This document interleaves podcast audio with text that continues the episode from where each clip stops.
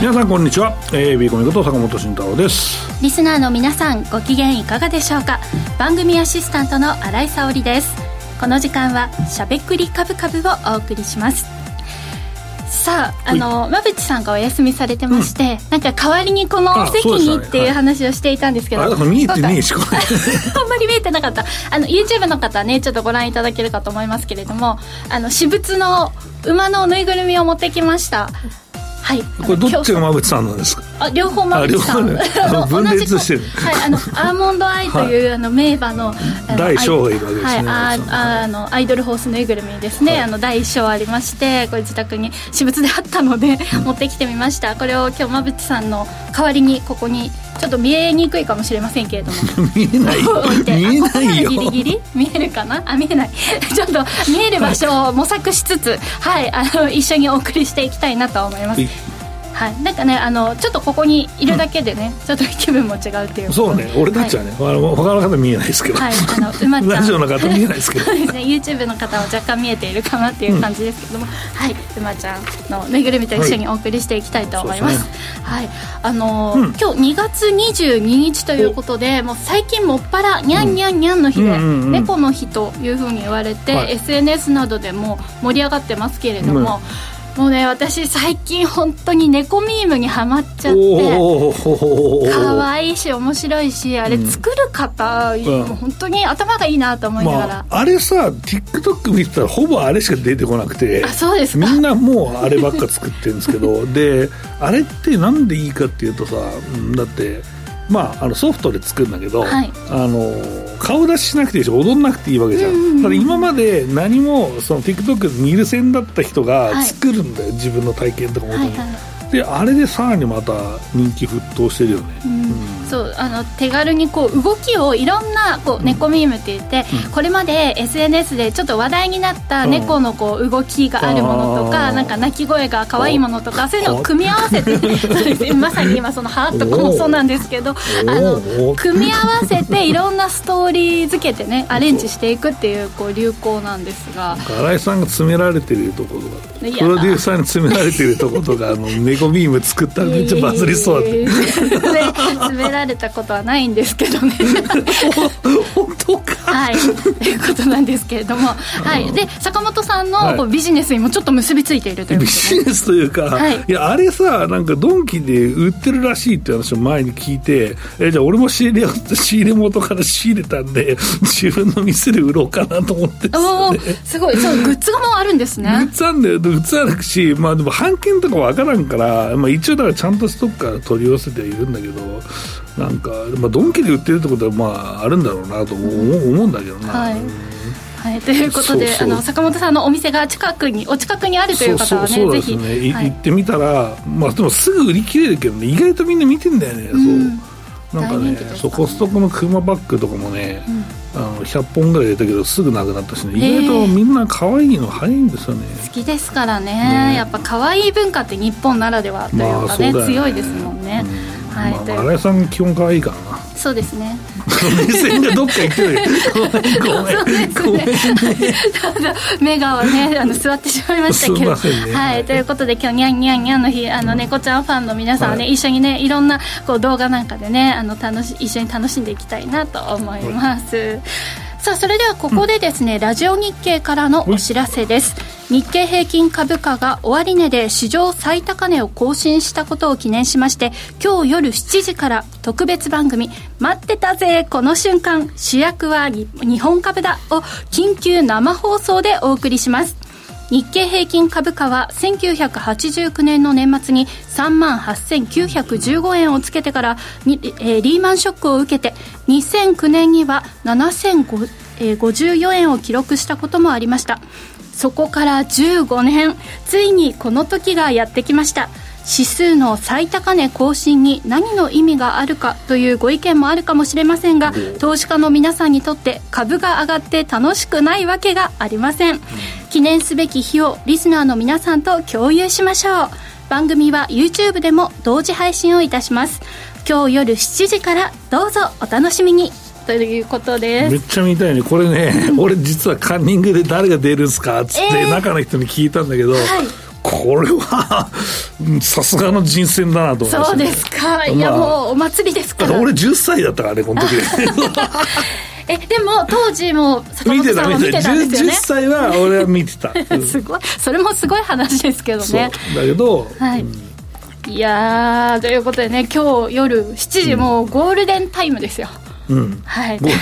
からマジでもうね、その頃活躍されたってもうなんか生きてない方もいらっしゃるんですけど、うん、意外となんかそういう人もね忍びながらやっていただくとめちゃめちゃありがてえなと思うんですけど、はい、長期のファンとしてはね、うん、はい、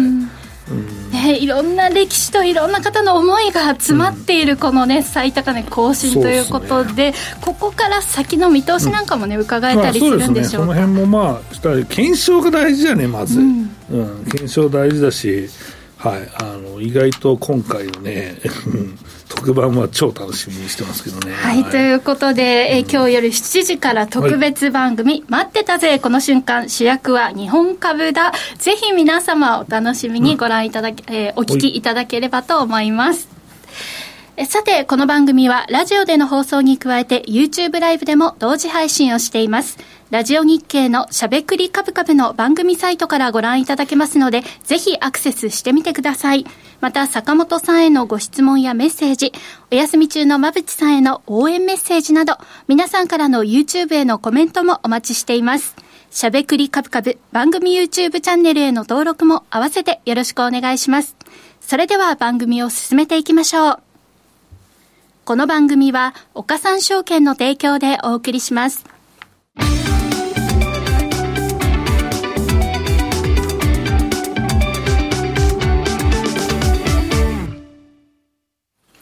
ここからは坂本さんに足元の相場環境と今後の展望について伺っていきたいと思います。今日の東京株式市場ですが、日経平均株価は34年ぶりとなる史上最高値更新となり、39,000 円台を乗せて取引を終了しました。日経平均株価の終値は836円52銭高の 39,098 円68銭となり、1989年12月29日以来の高値となりました。トピックスも昨年来高値更新となっています。アメリカ半導体大手の NVIDIA の高決算をきっかけに、朝方から半導体関連に加えて幅広い銘柄に買いが入る展開で、前場中頃には終値ベースのこれまでの史上最高値を更新。さらには5場寄り付き早々に 39,000 円台に乗せ、一時利益確定売りに押される場面も見られたものの、終値で 39,000 円を乗せて引けましたが、さあ今日最大で 39,156 円97銭までつけたということで、はい、うん、はい、ちょっと今坂本さんが YouTube ご覧の方はね普通に放送してるだけだから見えるようにみんな見えてるから大丈夫だから、ありがとうございます、はい、ということで、はい、最高値更新です。いや、おめでたいですね。まずね、あれですね、なんかね、まずスタジオに入ったらね、ちょうどザ・マネーやってた東洋経済の福井さんが、福井さんやりましたねっつってこう拍手をこう求められてですね、これ僕からなんでどうぞっつって、1000匹ですねプリンアラモードいただきましたけどね、めっちゃめっちゃ優しいなと思いましたけど、ね、福井さんは男をあげたなと思いましたけどどうしてなんですか。金曜忙しい、金曜って週末忙しいからさって早々と原稿書きに変えられましたけどね、はい、いやもう盛り上がってます。いや盛り上がってんね、はい、だからもうこれあれじゃない、ちょうどこれ週末だからね、次ね、だって明日休みだからさ、うん、だから相場開くのって、月曜日だからね、だからもう存分に自慢していただけばいいんじゃない、思ってる人はね。だし僕も日曜かに、はい、ちょっと近くのカフェで仕事してたら、うん、後ろで65歳か70歳ぐらいの方かな、が、女性を前にしてずっと、俺はハイテク株でむっちゃ儲かったんやって話をずっとしてて、羨ましいずっとしてた2時間ぐらいしてた2時間もそれだからみんな温まってんなと思いながら、ちょっと見てたんですけどね、うん、いやもうそういう話も巷でもよく聞くようになりましたし、ね、NISA と相まって意外と投資ブームだねっていう、うんうん、そういう話をされた方もこれまでと違って、うん、なんか話を聞く体制がありますよね。あるあるある。だから、そうなんだって思う人はいるよね、うん、まあ、でも私やってないからっていうのも多分いると思うんですけど、でもどうなんですかね、まあでも、まあ、素直に良かったねっていうのと、まあ、今日はまあ NVIDIA がまあ予想を大幅に上回る決算を出したから、まあ、ハイテク株中心に、上昇をしましたねと、いうのが、まあ、基本的な考え方なのかなと思うんですけど、まあ、でもそれだけでは、まあ、今日のさ、値上がり、その銘柄、セクターランキング、電気機器だよね、やっぱね。で、輸送機機械っていうことで、やっぱり輸出税、日経平均のその、まあ、関係するところがまあ非常にまあ強かったよねという話なので、まあ、まあ、正当なっていう言い方あれだけど、まあ、よくありがちなね、まあ、その上昇の時の、パターンだったなと思ってるんですよね。はい。で、今日の、まあ、値上がり率ランキングのトップは、まあ、そうですね、三井アンデスから始まって、まあ、野村サイエンス、東和などなど、まあ、スクリーンもそうですけど、やっぱり、まあ、ハイテクが絡みが変われたと。でもさ、NVIDIA の決算で大体終わりでしょみたいな人が結構、いたよね、評論のね。いや、俺そうじゃないって言うけど、まあ、意外とそうなんだけど、ね、数日見たいね。はい。だから今日はまあ確かにそうだけど、数日ちゃんと固められるかが全てなんじゃない、利益確定とかもありそうですね。そう、あるから、だし今日もうショートが踏んだパターンも多分あると思うから、ここまで来たら。だからやっぱりそこは、数日、来週いっぱいで判定でいいんじゃない。で、このままじゃハイテクが生き続けるんですかって、さすがに厳しくねえか。この勢いのままというのはなかなか。まあ難しいし、ただ、あと、値固めするっていうのも難しいんじゃねえかと思ってるんですよ。そうですか。ここ買っていいんすかとか、いうのもあるし、あとさ、そのずっと持ってる人ばっかりだから、多分売れないと、売ってない人たくさんいると思うんだよ。だからちょっと差が出したら、うわ、俺もみたいなのが絶対出るチャートだよね、これ。だから、その辺もね、ちょっと、そこで終わってしまう可能性もあるかもしれないし。値固めするという目線でいくと、いつぐらいまで見ればいいんですか？値固めは分かんないけど、あと来週の動きで判断したいね、とりあえずはね。とにかく来週いっぱい一旦見て。見たいね。だからまあ、だし、続伸して考えも分かんないけど、まあ、ただ、まだ、この相場が続くかどうかっていうのは意外と米国のその個別企業、特にハイテク企業が、あれなんだよね、設備投資をずっとしますよと、いうのがまああるというのもまあ、一つのね、プラスの材料だなと思います。まあただ、この相場、儲かってないよねっていう人が絶対いると思うんだよ。まあその話はちょっと次のコーナーでしようかというところで、まあとりあえず、まあ高値ね、新高値、日経平均新高値、中の銘柄ほとんど変わっているというところですが、おめでとうございますと、いうところからまあ始まりまして、まあ高値で、今日も引けてるわけですからね。はい。まあ、これが仮に1日展開だったらニャンニャンニャンの日だねって分かりやすいんですけど、はい。まあまあまあ、あそこはちょっと1週間は様子見たいと、いうことと、まあ、その、全部上がるわけじゃなくてね、やっぱりその輸出関連の中でも半導体絡みが強かったというところがまあまとめだったと。いうことは、この後の話はね、後ほどしたいな。あと、まあ、儲かってない人の話も、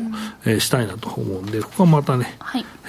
次のコーナーでしたいと思います。NVIDIA 関連で一つコメントいいでしょうか。NVIDIA あんなにいいのに関連企業はなんで今年の後半からなんですかね。ああ、なるほど。そこは、やっぱり、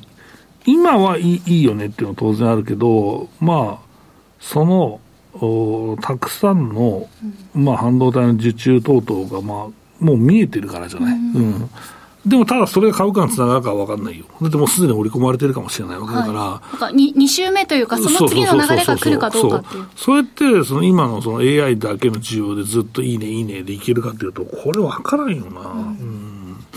だからまあ実際のところその半導体は特にね、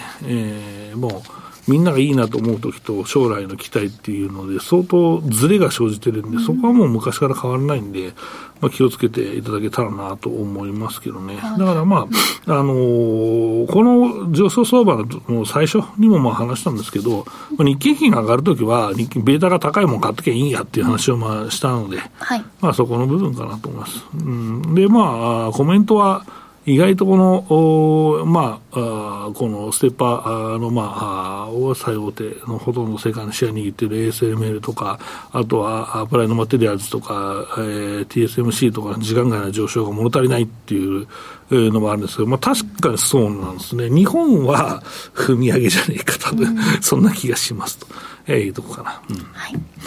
ということで、ここまでは坂本さんに足元の相場環境と今後の展望について伺いました。続いてはこちらのコーナーです。坂本慎太郎のマーケットアカデミア。このコーナーでは投資をグッと有利に、株価指数 CFD の活用などを含めて投資のポイントについて坂本さんに教えていただきます。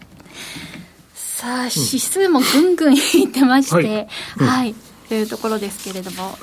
このコーナーでは今週は何を教えていただけるんでしょうか。今週は新井さんからお願いします。はい、いやもう、ぐんぐん伸びてますから、ここでの戦略は本当に取りづらい状況が長らく続いてまして、これはもうどうしたらいいのか、見ているだけでいいなっていう気分の方も多いんじゃないかと思うんですけれども。そうですね。だから一応皆さんのこのコメントとか見てると、ビーゴムさん1月4日同点だったら神だったのねって言うけど、なかなかそれはできないで、だから本当は買いだよねとか言って、3万1000円のポジ引っ張ってると、もう今年は皆さん一財産築きましたねとか、そういう話で、どやっときゃいいんだけど、いまいち乗り切れてないのはちょっとね、申し訳ないんだよね。だから僕もテンションが、そんな高くなくてもいいのかなって思うんですけど、テンション高く、してもいいんですけど、どうせ他の番組がみんな高いんだろうと思ってるんで、だし意外とこれ置いてかれた人が多分この層めちゃくちゃ多いと思うんだよね。で、だからそういう方の話をね、するのと、あと僕の場合はそのポジション今ノーポジなわけですから、そこの部分の話をしたいなと思ってます。で、4枚いくかいかないかっていう話だと思うんだけどね。あとはそうですね。結局ハイテク一辺倒みたいな形になってるので、その後どうなるかなっていうのがポイントなんですけど、ハイテクというか半導体関連が今強いじゃないですか。その押し目を狙う方がいいのか、それともその次を探っていった方がいいのか。半導体の押し目か、その次のセクターというか。いや、俺はもうその次のセクターしか考えてないからね、基本的に。何ですか。なんだろうね。また再生エネルギーじゃねえか。再生エネルギー。なんとなくですね。これまだなんとなくなんだよ。普通だったらこういう理由だねとか言うけど、サイクル的にそうかなと思って。じゃあまだこの検証に入る初期段階ということですね。そう、だから本当に蔵出しみたいな感じ。大ヒント。A バランス以外ね、俺 A バランスの評価は全然してないから昔から、これはもう危ないよね。普通の再生エネルギーなんじゃないなってさ、そのお金をさ突っ込めるところってどこなんですかって言うと AI に突っ込んで、でまた再エネみたいなのもあり得ると思うんだよね、僕はね。そこはちょっと循環するというか。循環すると思うよ。全部循環なんじゃない。もう循環論なんか終わったよとか言うけどさ、結局循環してるよね。そのあたりってその投資家の方って共通している層だったりするんですか。共通している層、いやそれは早くそれを見つけられるかどうかか、見つけられたとしても長いか長くねえかっていう話があるから難しいんだけど、次は意外とそうかなって思った。本当にサイクル論ってあるんだよ、だってさ、別にメンズの髪型の流行りだってさ、めちゃめちゃさ、あれじゃん、昔からサイクルしてんじゃん。ちょっと2ブロックっぽいのも大昔もありましたもんね。そうそう、あるし、だからセンター分けだってさ、俺が高校の頃とか大流行りしたわけだからさ、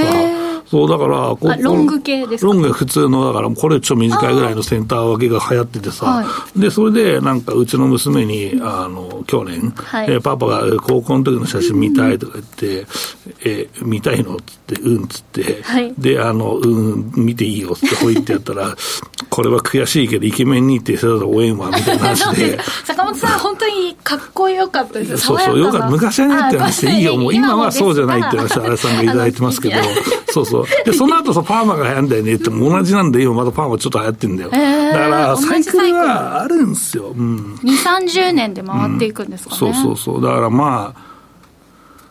次はなんかもうみんなで買える銘柄ってそういうのじゃねえかなと思ったりしてますけどね。なんかみんなが買うような銘柄でこう盛り上がりたいものですね。今こう結構吉居様々というかね出てますので、で、まあ、そこの話をちょっとね今日深掘りしようかなと思ってて、はい、でまあ儲かってないよねっていう話をまあしてたのよ今まで、うん、でそこでね一つね、変化がさすがにここまで日経金が上がってくるとあると、はい、いうのがあって、それが、信用評価損率。信用評価損率、はい、はい、信用評価損をまあまあこれ何かって信用のまあでどんぐらい損してますかっていう指標なんですよ、うん、でこれだけ日経金が上がればいろんな銘柄がだいたい昔上がってたのよ、うん、だからさこれライブラーショックの時もそうだしさ、はい、まあ、チャイナショックの前とかもそうだし、もうなんかバブルみたいに、うん、ミニバブルだとか言われた時っていうのは、まあ、大体グロスからプライムまで上がりまくって、うん、でこの信用評価損っていうのがプラスにピコってなるぐらいあったんです、まあ、そこは大体天井なんだけど、でこれが大体 10%、8% から 10% ぐらいのマイナスずっとうろうろしてて、うん、で、足元ね、この1ヶ月でようやく改善してきてだけどまだマイナス 5.57% なんだよねと。だから、これはまあ個人投資家のまあ信用の指標なんですけど、個人投資家はどれぐらいどんだけ P なんだっていう話なんですけど、はい、P を埋めてくださいあらさん。どんだけ、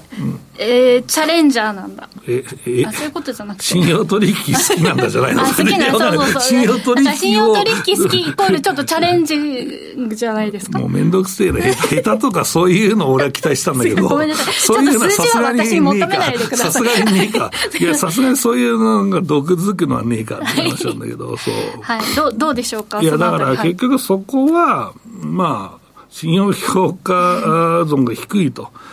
マイナスであるということはもう損してるわけだから、うん、この相場で損してるんですかっていう話になるわけです。攻めないでほしい。そう、しかも6ヶ月に1回こうロールしていくわけだから、はい、それでも損してるんですかっていう話になるわけですよ。今一番言われたくない言葉ですね。だから逆張りっていうのが多分一番の正解だったんですよ。綺麗に答えましたね、荒井さんっていう話なんだけど、はい、だからここの部分がね意外とあるって、まあまあ懲りずに進行を買ってるんだろうなとか、まあ、懲りずにその高い銘柄買ってんだろうなっていうのがあるんですけど、うん、ただその高い銘柄に手を出していいのかどうか、うん、ここまでトントンと、うん、その昨年末からね5000円以上値上がりしている日経平均ですから、だからマナジャクが上がってねえのかってさっていう話で、だから僕の銘柄も最近あんま当たんないんだよねっていう話ですけど、うん、はい、新井さんは可愛い顔してぶち込んだ厚いのするから面白いって書いてるんだけど、そうですか、いや俺ここで言ってほしかったなと思うんだけど、はい、そうそうで、それでこれで皆さん日経平均でね今日はねだから最高値取って儲かんなかった人のためにね、うん、話す、はい、まあ、これから日経平均はどう動くのかっていう話も大事だけど、やっぱり皆さんここでいける銘柄を探すっていうのがあるじゃないですか、うん、はい、そこで今日はちょっとこれは、このね日経平均のこのペアトレ戦略に関してはショートですって言いたいんだけど、はい、この流れの時にショートですっていうのはやっぱり、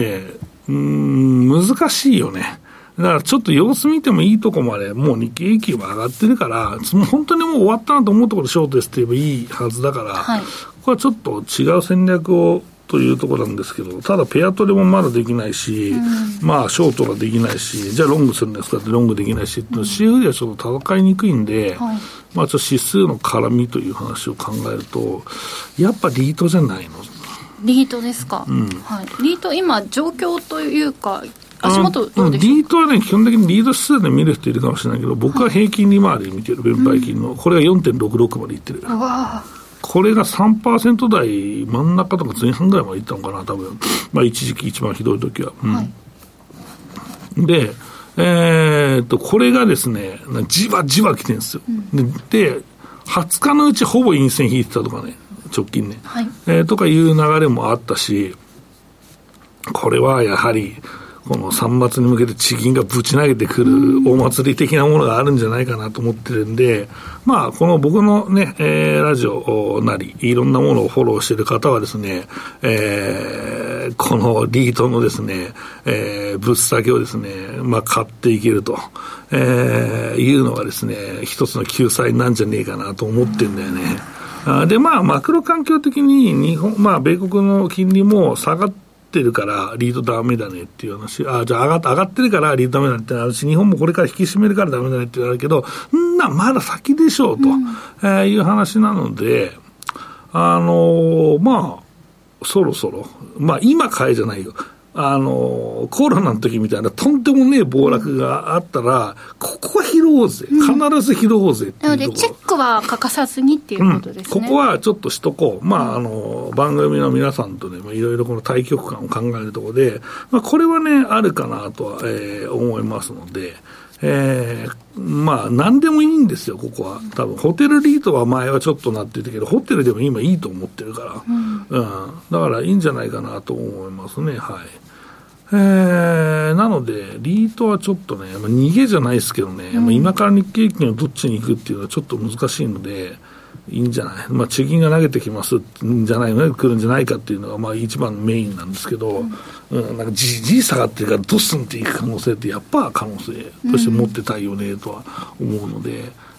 その背景はやっぱりその債券で損してるんですよね、金利が上がってるから、もう保有の、だから合わせ切りをすると、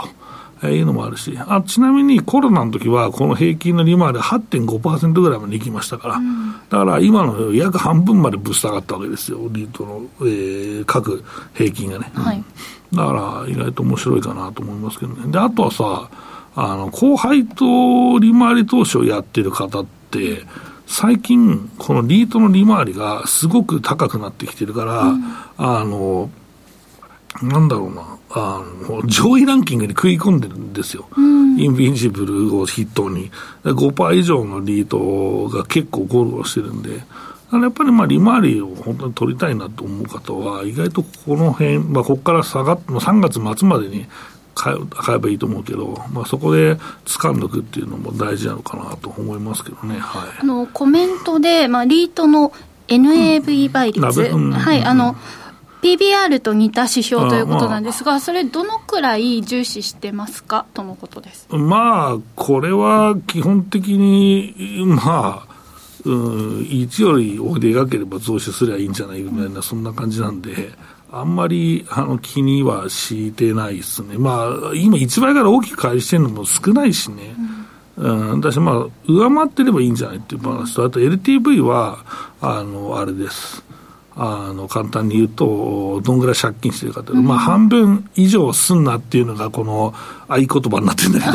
けど、やりすぎてちょっとね、リーマンの時に厳しかったとこあったから、でもそのレベルでいいんじゃないっていう話ですね。で、あと返済期間に関しては、物件のその新しさとかに変わってくるから、それはリートごとに違うと思う。だし、オフィスだったり、あとは住宅レジだったり、それがごとに違うので、あんまり期間をそれごとに見るかなっていうところですかね。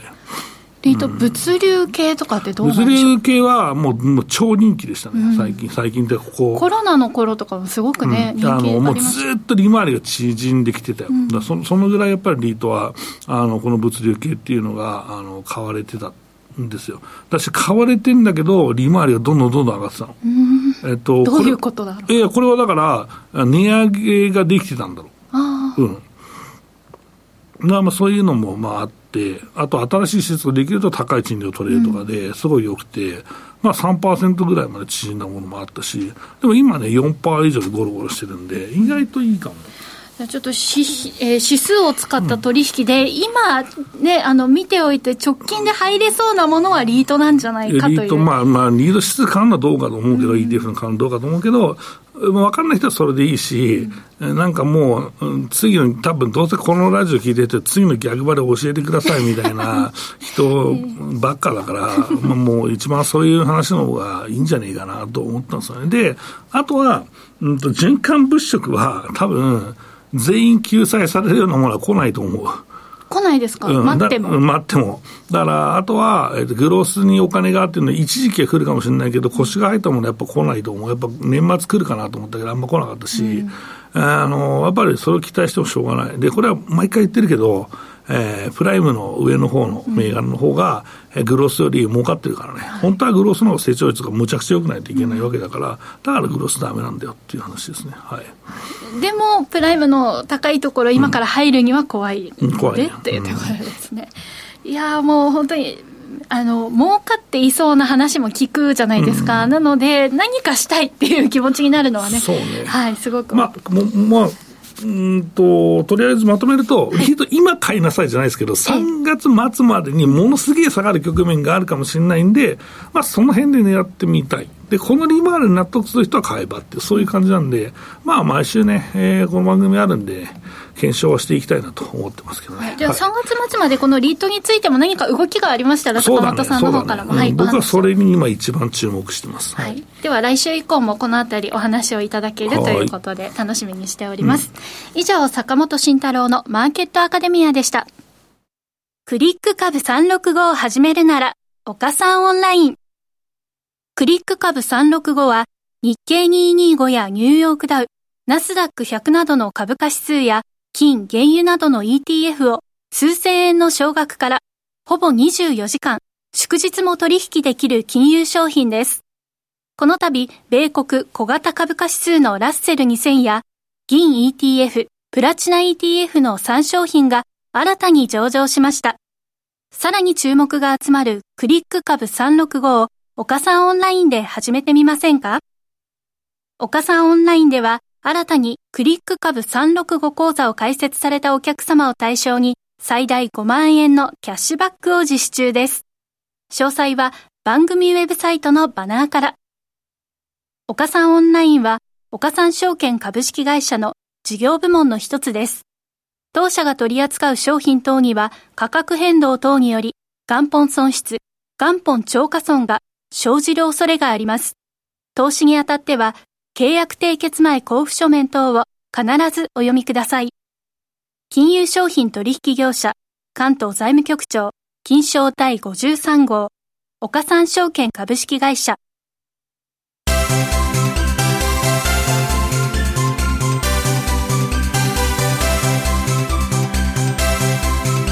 ゃべくりカブカブ。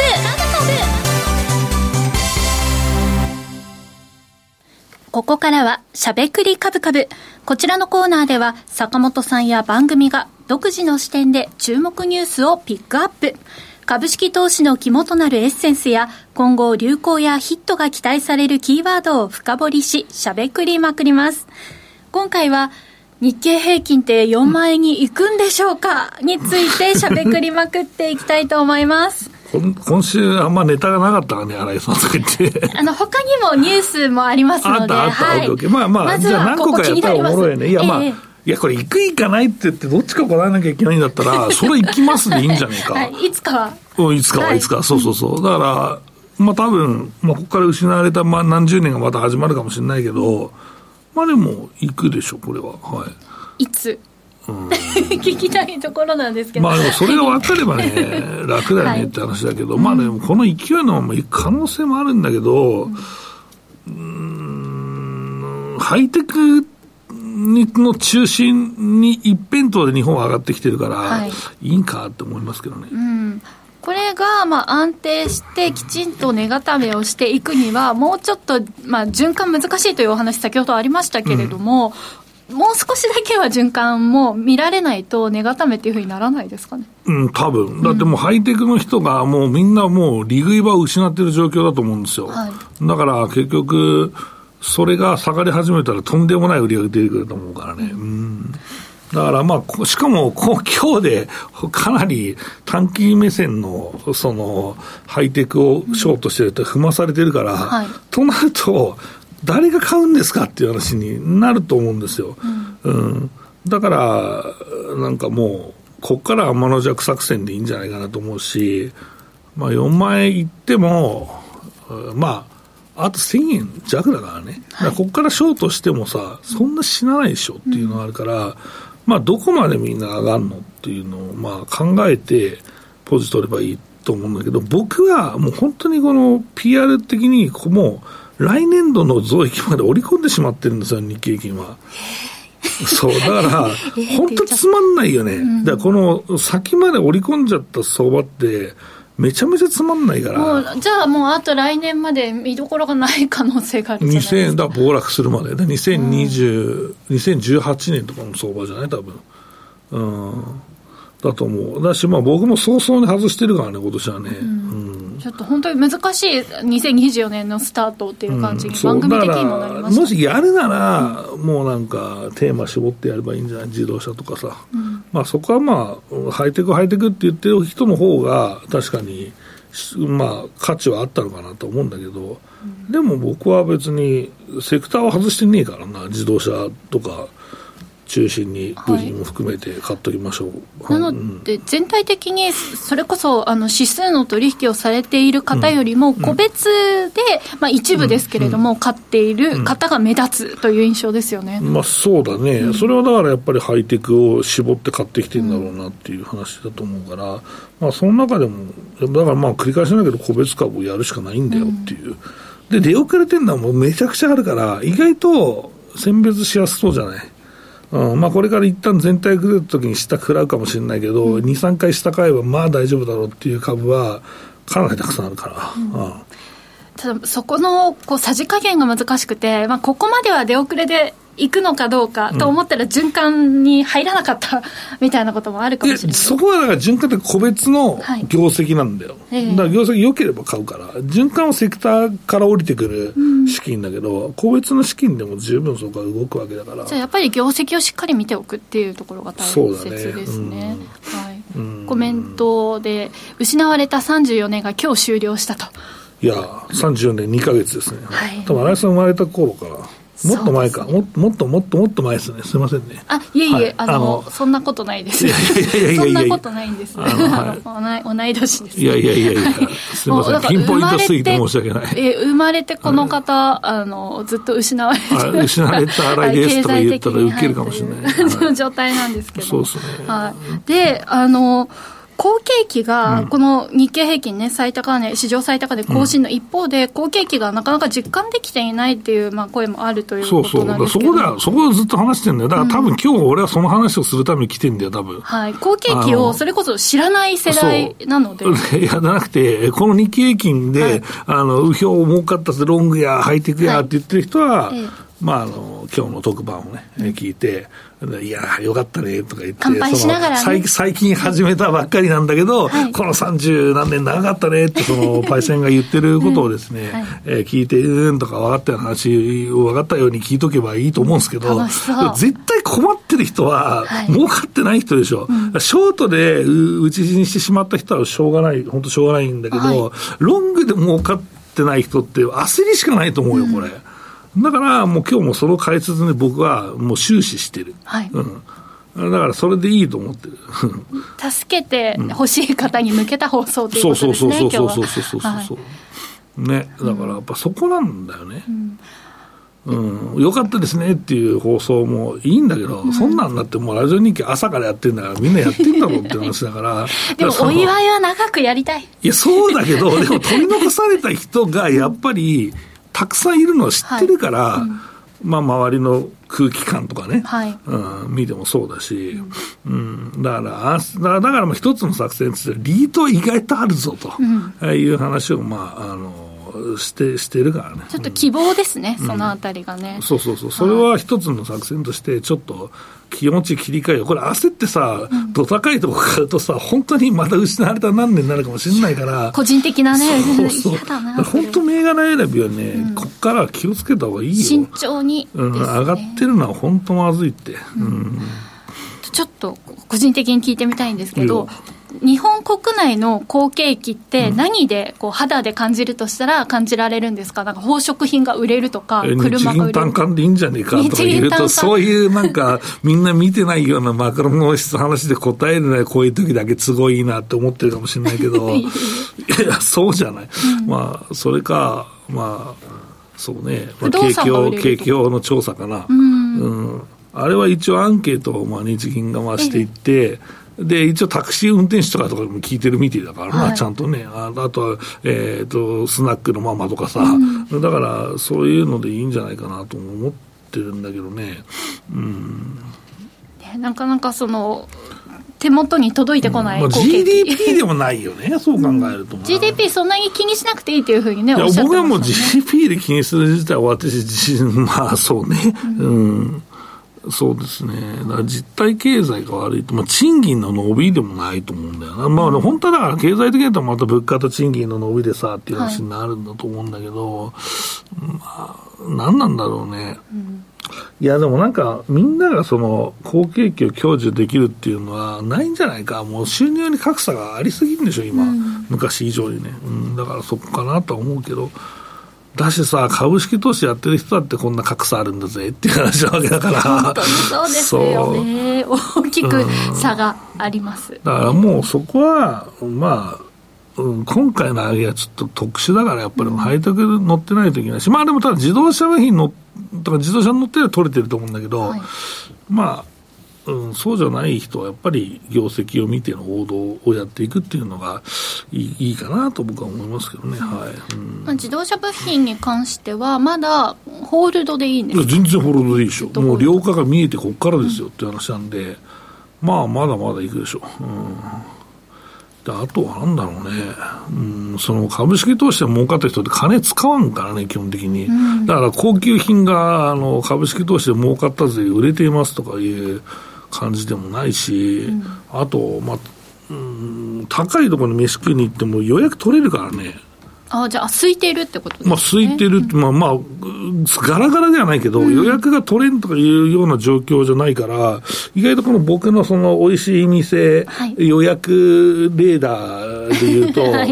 はい、意外とまだそんなピークでもないよ、うん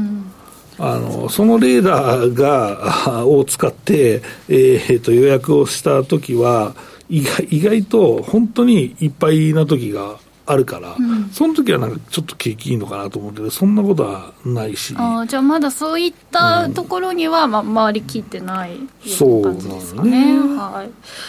さあではですね、うん、ここで手元に、あるニュースについても坂本さんに、はい、解説いただきたいと思います、はいはいはい、まずはストロング系酎ハイ撤退の動き活発化ガイドラインが好評でということなんですが、はいビールのロング缶1本のアルコール摂取でも大腸がんの発症リスクが高まるなどとするガイドラインを厚生労働省が19日に発表しました。これによりビール各社がストロング系と呼ばれる低価格で酔いやすい高アルコールの酎ハイの販売から撤退する動きが活発しそうですとのことです。まあこれはねもう社会現象みたいな感じで、うんまあ、マスコミが煽りすぎたのもあるんじゃない。もうこれ流行しましたね。もう俺の精神はストゼロによってなんとかそのなんだろう保たれてるんすわみたいな話を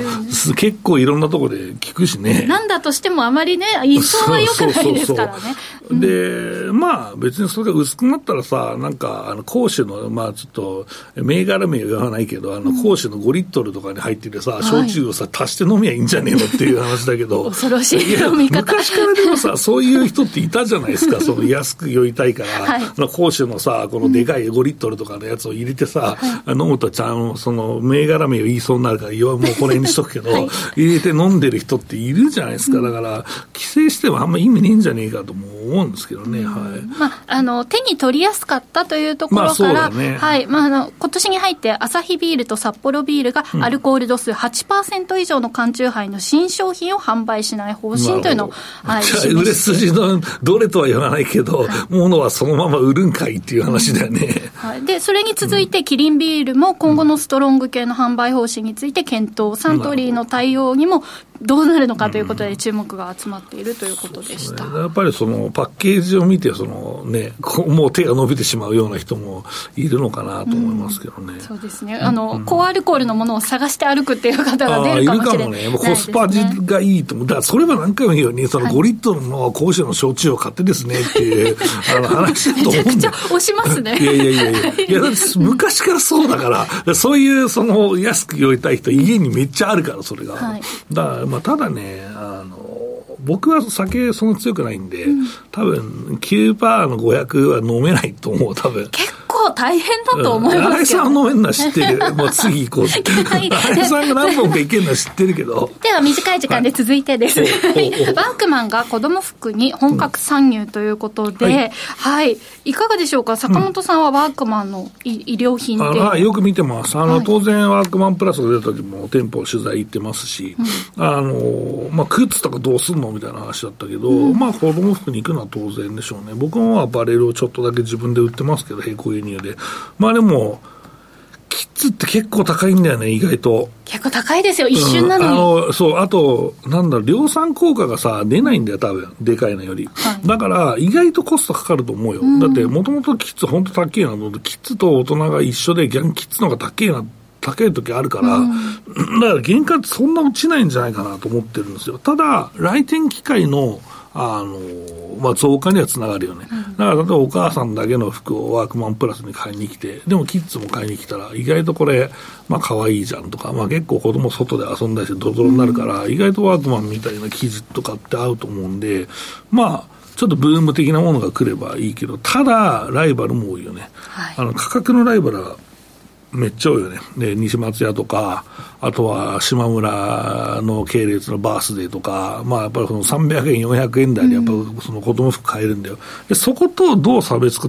をするかっていうのが結構大事かなと僕は思ってるんで、そこは注目したいですね。当然、取材もね、並んだら行きたいなと思いますね。はい。売上も、が今、子供服はおよそ10億円のところを将来的に200億円に増やす目標を、難しいんじゃないですか。それ子供服だけで、はい、ちょっと西松屋っていくら売り上げあるのちょっともうちょっとこれやろう。ではこれ YouTube タイムの方で、はい。ではこのコーナーはお時間となりましたので、後ほどこの話題についてまた触れていきたいと思います。うん、ここまではしゃべくりカブカブでした。次回もお楽しみに。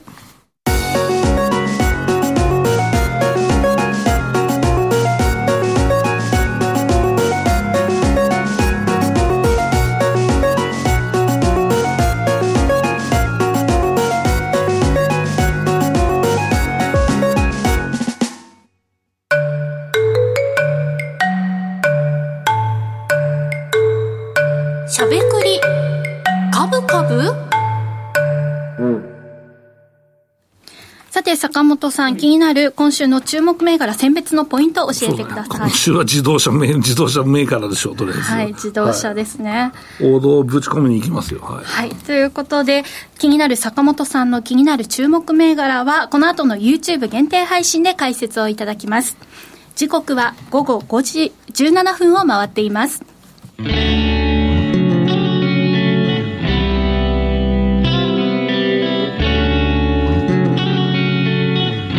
しゃべくりカブカブ、